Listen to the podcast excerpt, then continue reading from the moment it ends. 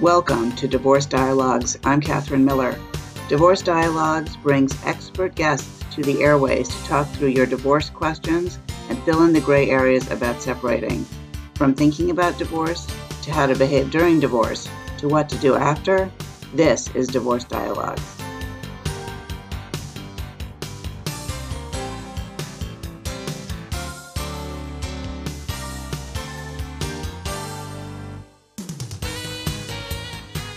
Welcome to Divorce Dialogues. I'm Catherine Miller. I'm the founder at the Miller Law Group and director at the Center for Understanding in Conflict, and I am on a mission to change how people divorce and help them divorce with dignity. And my my guest today is Nancy Hetrick. She's a certified divorce financial analyst, mediator, and forensic specialist. She assists divorcing clients with crafting a creative out of court settlement agreement and a kinder, gentler, more affordable process. She has over 20 years of experience in both investment management and financial planning. Welcome, Nancy. It's a pleasure to have you on the show. Oh, and it's an absolute pleasure to be here. Thank you so much for having me. So, you are a certified divorce financial advisor. And so, what, what exactly is that, and how does it differ from regular financial planner or accountant? Well, the CDFA credential was actually created, gosh, almost 25 years ago from the Institute for Divorce Financial Analysts. And it's really a subspecialty for existing financial advisors or accountants or potentially paralegals, where we really get advanced training in all the financial intricacies of divorce that most people are just never aware of. There's there's a whole bunch of IRS laws and all kinds of little intricacies around divorce finance that most of us just don't get very educated about. And so the CDFA credential was born to really kind of help fill in some of those gaps. You know, I really appreciate what you're saying because I have many cases where, uh, you know, there are very special rules in the Internal Revenue Code and in state laws having to do with divorce that are different than the usual. And I have gotten into, um, let's call it hotly contested debates with many accountants, you know, or tax preparers over the years saying, yes, you actually can do that. you yes. know, and, yes. and, you know, or you can't do this. And, you know, there are, you know, mostly it's ways in which you can do things that you can do this one time because you're getting divorced that you can't do the rest of the time. Is that your experience? Absolutely, absolutely. And the truth of the matter is, I find a, I, you know, I have many times in my career, and I'm sure you've come across this too, where someone's CPA is not aware of some of the divorce specific items in the Internal Revenue Code. It might just not be something they deal with every day, and that's okay. That's why you put specialists on your team and why you want exactly you know, a saying. divorce specialist. Yeah, exactly. Yeah, that there's nothing wrong with them. This is what they do. It's not like they're somehow flawed in what they do because they don't know the divorce laws, but there is something you want uh, like a one-time person who has real specialization and knowledge of the tax laws around divorce to help you make the transition. Exactly. Yeah. And what are some of the common financial mistakes you see people making in divorce settlements? Well, there's the common ones and then there's the big ones, right? the, probably okay. the most common is not looking at tax implications at all. I can't tell you how many people come to us post decree. So their divorce is already done, it's over, and no one bothered to look at the tax consequences of the divisions. And unfortunately, we often find that even though a couple may have gotten what they think is an equal 50 50 split, after taxes, it may turn out that one person's 50% is a little more equal than the other person's 50%. So, yeah, can you give an example tax- of that? Yeah, absolutely. I, I, had a couple once where they had negotiated. There was a, um, and I'm just going to use round numbers just for simplicity of story, but let's just say they have a hundred thousand dollars in a in a CD in the bank, and they have a cabin in the woods that's worth a hundred thousand dollars, and they say, you know what? I don't really want the cabin. You keep the cabin. I'll keep the CD. Fair and even, Stephen. No problem. Well, no one had ever bothered to find out that that cabin had been gifted to them 25 years earlier from their father, who had also had it for 10 years. The cost basis on that cabin was $10,000. So when she sold that cabin, because it was not a primary residence, $90,000 was subject to capital gains taxes at both the state and the federal level. And so she ended up with a tax bill of about 20 grand. So her 100,000 wasn't quite as equal as his. yeah. You know, I always think of it this way when I say to people, when you're looking at the assets that you're looking to divide, you're looking at a fruit bowl right? And in the fruit bowl, you've got apples and oranges and pears and bananas. And if you want to, and, and, and the, you know, the apples are the investment assets and the pears are the retirement assets and the, you know, bananas are the real estate or whatever. And if you want to make the apples and the pears and the bananas look like each other, you have to do some pairing. And you have to do some analyzing because they're not the same. An apple is not a pear. It's similar, right, but not the same. Right. Right. I love that analogy. So, That's really powerful. You know, and if you'd rather have the apple, well, let's make sure that the value of the apple is the same as the value of the pear, or say it doesn't matter. But no, I think it's exactly.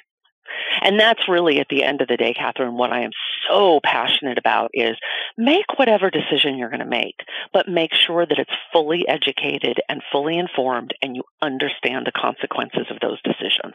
Okay, so you said this is one of the common mistakes. When you distinguish that from a big mistake, what are some big mistakes that people make?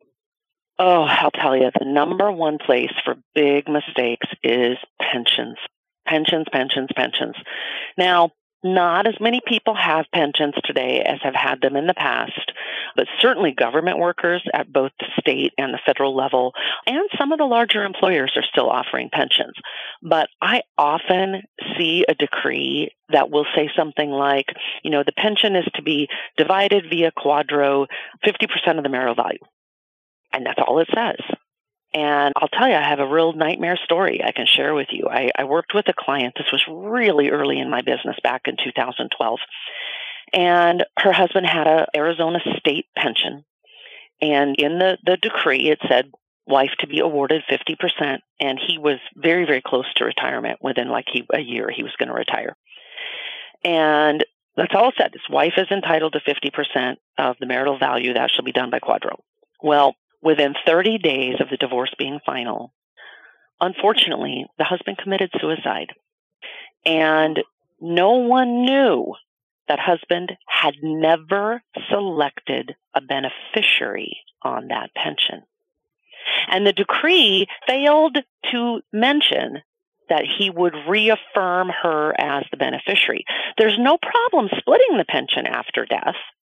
But in this case, because nothing was said about the beneficiary, the entire pension was gone. It was reverted back to the state of Arizona. And within a couple years, the wife filed a malpractice suit against her attorney.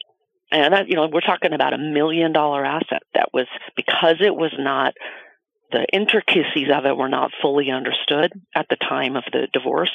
It ended up being completely uh, relinquished. Wow, that's really scary. And Nancy Hetrick used to very smoothly use this term quadro, and not all of our listeners might know what that is. So maybe you could explain what a QDRO is. Absolutely. Thank you. Yeah, a QDRO is really that's a we say we call it a quadro. It's really an acronym that is a QDRO, and that stands for Qualified Domestic Relations Order.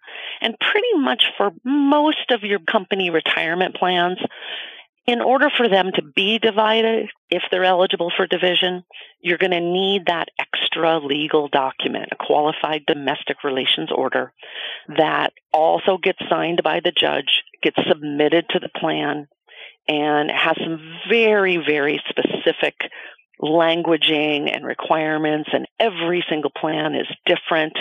And so it is really an area that is just rife with complexity and choices that often aren't even looked at and where someone like myself will come in, we'll get the plan documents, we'll talk with the plan about what their requirements are for division, what the different choices are that the couple might have available, and we'll use those in mediating a settlement. Things like you can get so specific and, and most couples never even have the opportunity to do this, but the Arizona state pension has a cost of living increase every year.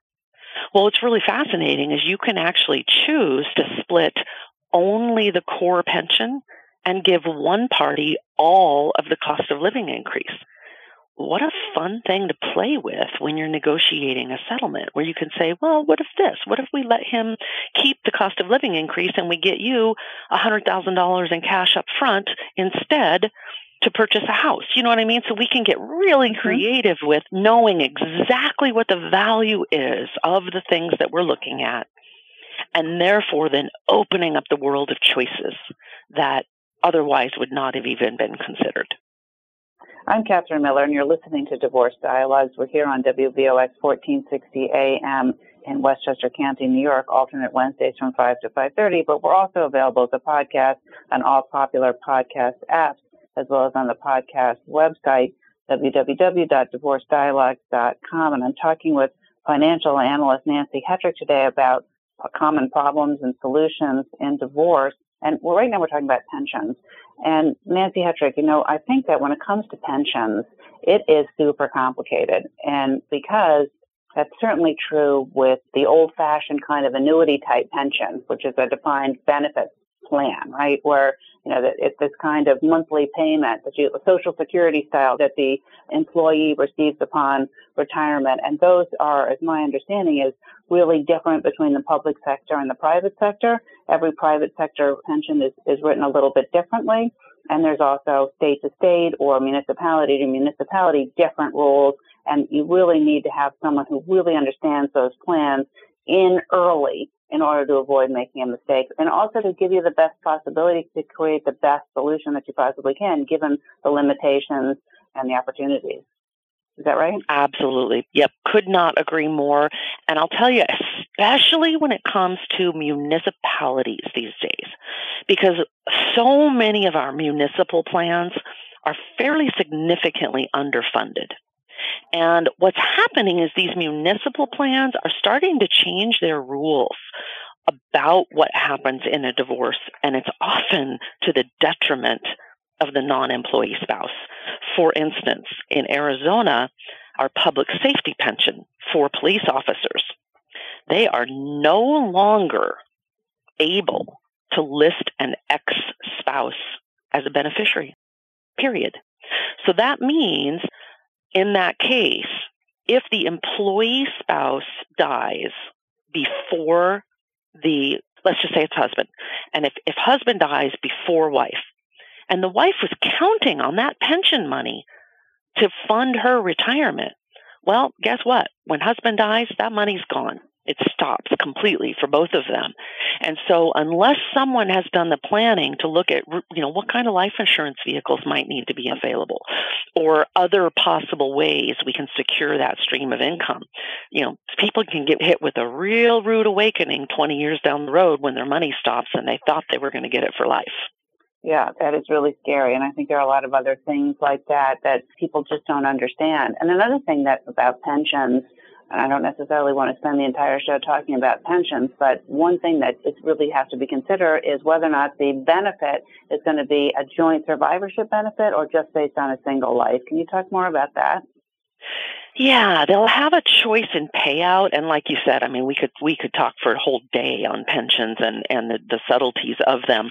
But company pensions well, any of them. You can choose different methods of payout, right? So when you get that payment, if you choose the highest possible payment, then when the employee dies, that's it.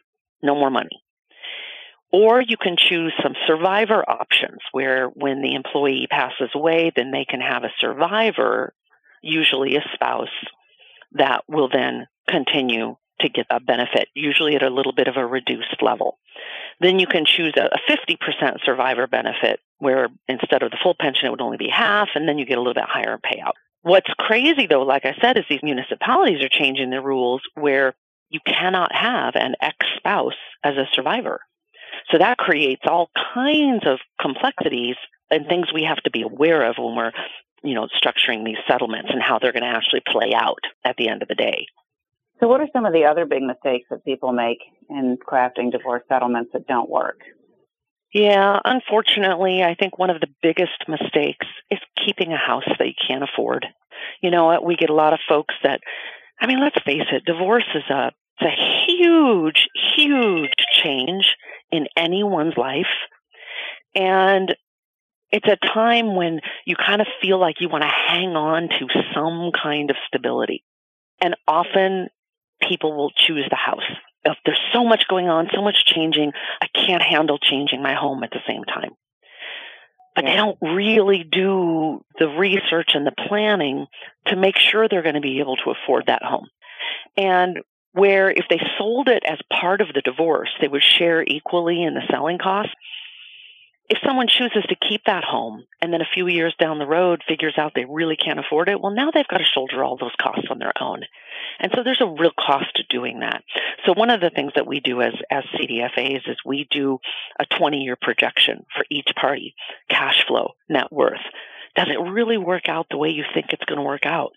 and we map in, you know, income gaining, you know, for that spouse that needs to go back into the workforce. We'll do a gradual ramp up of incomes and, and really look, is it feasible? Does it work? Is the, the plan that you're thinking for yourself, does it really make sense and can we make it happen?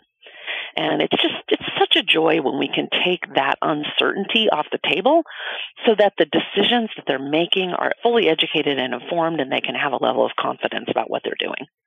I think that makes a lot of sense. I'm Catherine Miller. This is Divorce Dialogues. We're here on WVOX 1460 AM every other Wednesday from 5 to 5.30. Also available as a podcast on our podcast website, divorcedialogues.com, as well as on all podcast applications.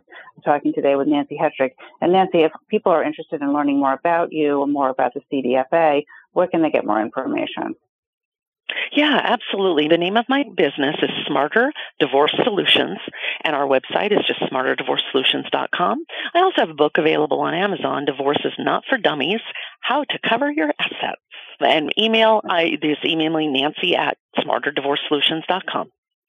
Great, that's very helpful. And I know that you've been involved in crafting creative resolutions for people. Can you talk a little bit more about that and maybe give us an example or two as to how that might work? Absolutely. I'll tell you, it's, it is one of my favorite things about what we do. Almost every single couple that we work with at some point during the negotiation, they'll say, we can do that. And I get to say, yes, you absolutely can. Because we're really coming up with thinking outside of the box. You know, how can we make things work? Part of it too is I started this business in 2012 in Arizona, in Phoenix, Arizona, which was one of the most heavily impacted metropolitan areas with the housing collapse. So most of my clients had homes that were underwater. And I kind of mm-hmm. inadvertently became a specialist in creative settlements of the primary home. So, you know, we work with couples that often, you know, maybe they have kids in high school that only have three years of school left. And they really can't afford to buy another home in the area, but we want to get the kids through school so we can create agreements where they agree to own the home together until after high school is over and we'll sell it at that point and split the profits. And, you know, there's some titling and some things that have to be done there to protect both of the parties, but we can absolutely make it work. We do a lot of horse trading of different assets you know, one of the things we can still do for people to optimize tax efficiency, if there's a large discrepancy between one party's wages and the other's, and it's going to stay that way through retirement. Well, the more retirement assets I can give to the lower income spouse, the more after tax assets to the higher income spouse, means they each get to walk away with more money at the end of the day. Because ultimately, what I'm doing is shifting income to somebody who's going to be paying taxes at a lower rate. So we try to get as creative as we can to say, how can we maximize everything that you've accumulated during your marriage so you both get more of your own money at the end of the day? Unfortunately, we did lose a big area of creativity last year when they took away the tax deductibility of spousal maintenance. On its surface, that sounds like a positive thing. Unfortunately, it's really not. What it means is that more income is taxed at the higher rate, making less money available for the lower income spouse. And that was an area we used to be able to get a lot of creativity now that we can't do that anymore, we're always looking. We're always looking for other ways we can really maximize the tax efficiency of a settlement. So how does that work if you give, did you say more of the retirement funds to the lower earning spouse? Mm-hmm. Because ultimately, in retirement, that spouse is likely to only pay 15% taxes, whereas the higher earning spouse might be having to pay 25 or 30%. So the after tax value of the asset is worth more if we give it to that lower income person. So whenever we're structuring a property settlement, we're always looking at a 50-50 split on an after tax value. And this, so this goes right back to your first analogy of we might have to give one party two apples and the other party one banana to get to that 50-50 at the end of the day and maximize the efficiency of exactly how we're going to do that and and squeeze out the most bananas we can. right, exactly. I think that makes a lot of sense and I think that people don't really know that they can do something other than just split everything 50-50 exactly as it is. When they're when they're looking at, they don't realize that there are things that they can do. And sometimes people will come into my office and they'll say, "Well, I have to move out of the house because I could never afford it."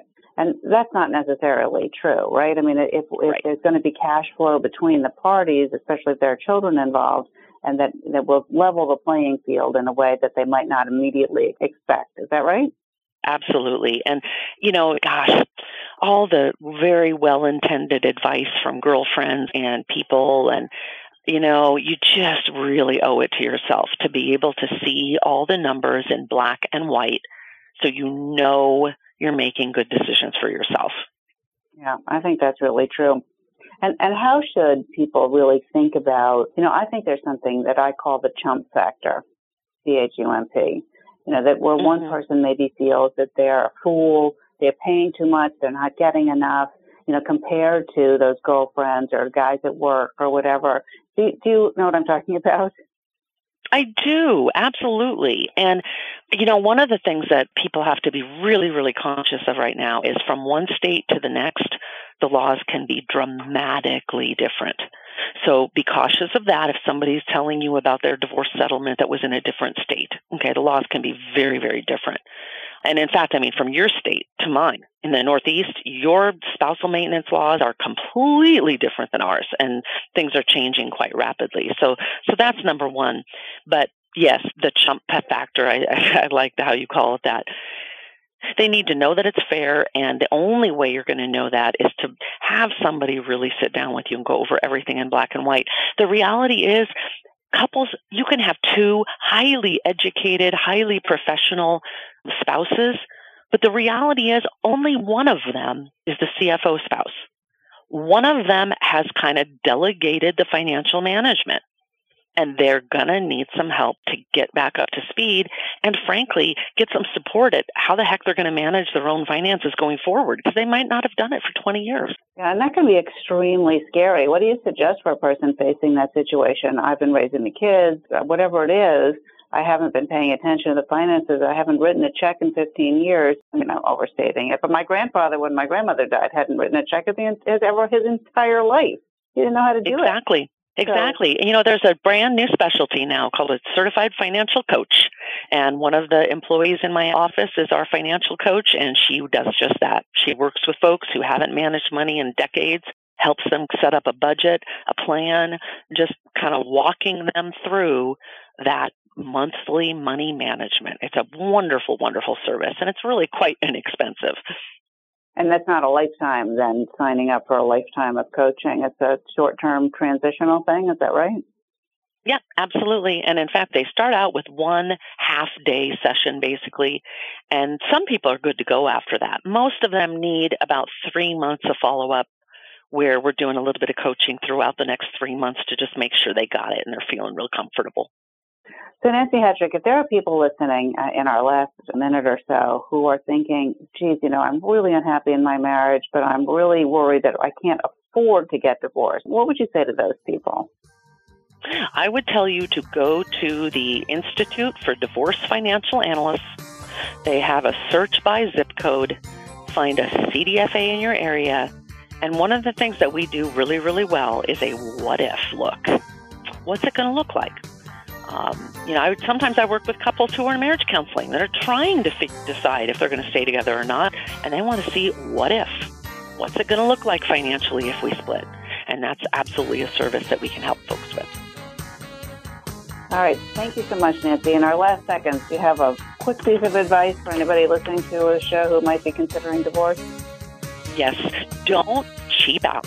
Be willing to pay for the experts you need. It will save you far more money in the long run. I think that's really excellent advice. Nancy Hetrick, thank you so much for your participation in Divorce Dialogue. It's been a pleasure. And thank you, Catherine, and for all you do as well.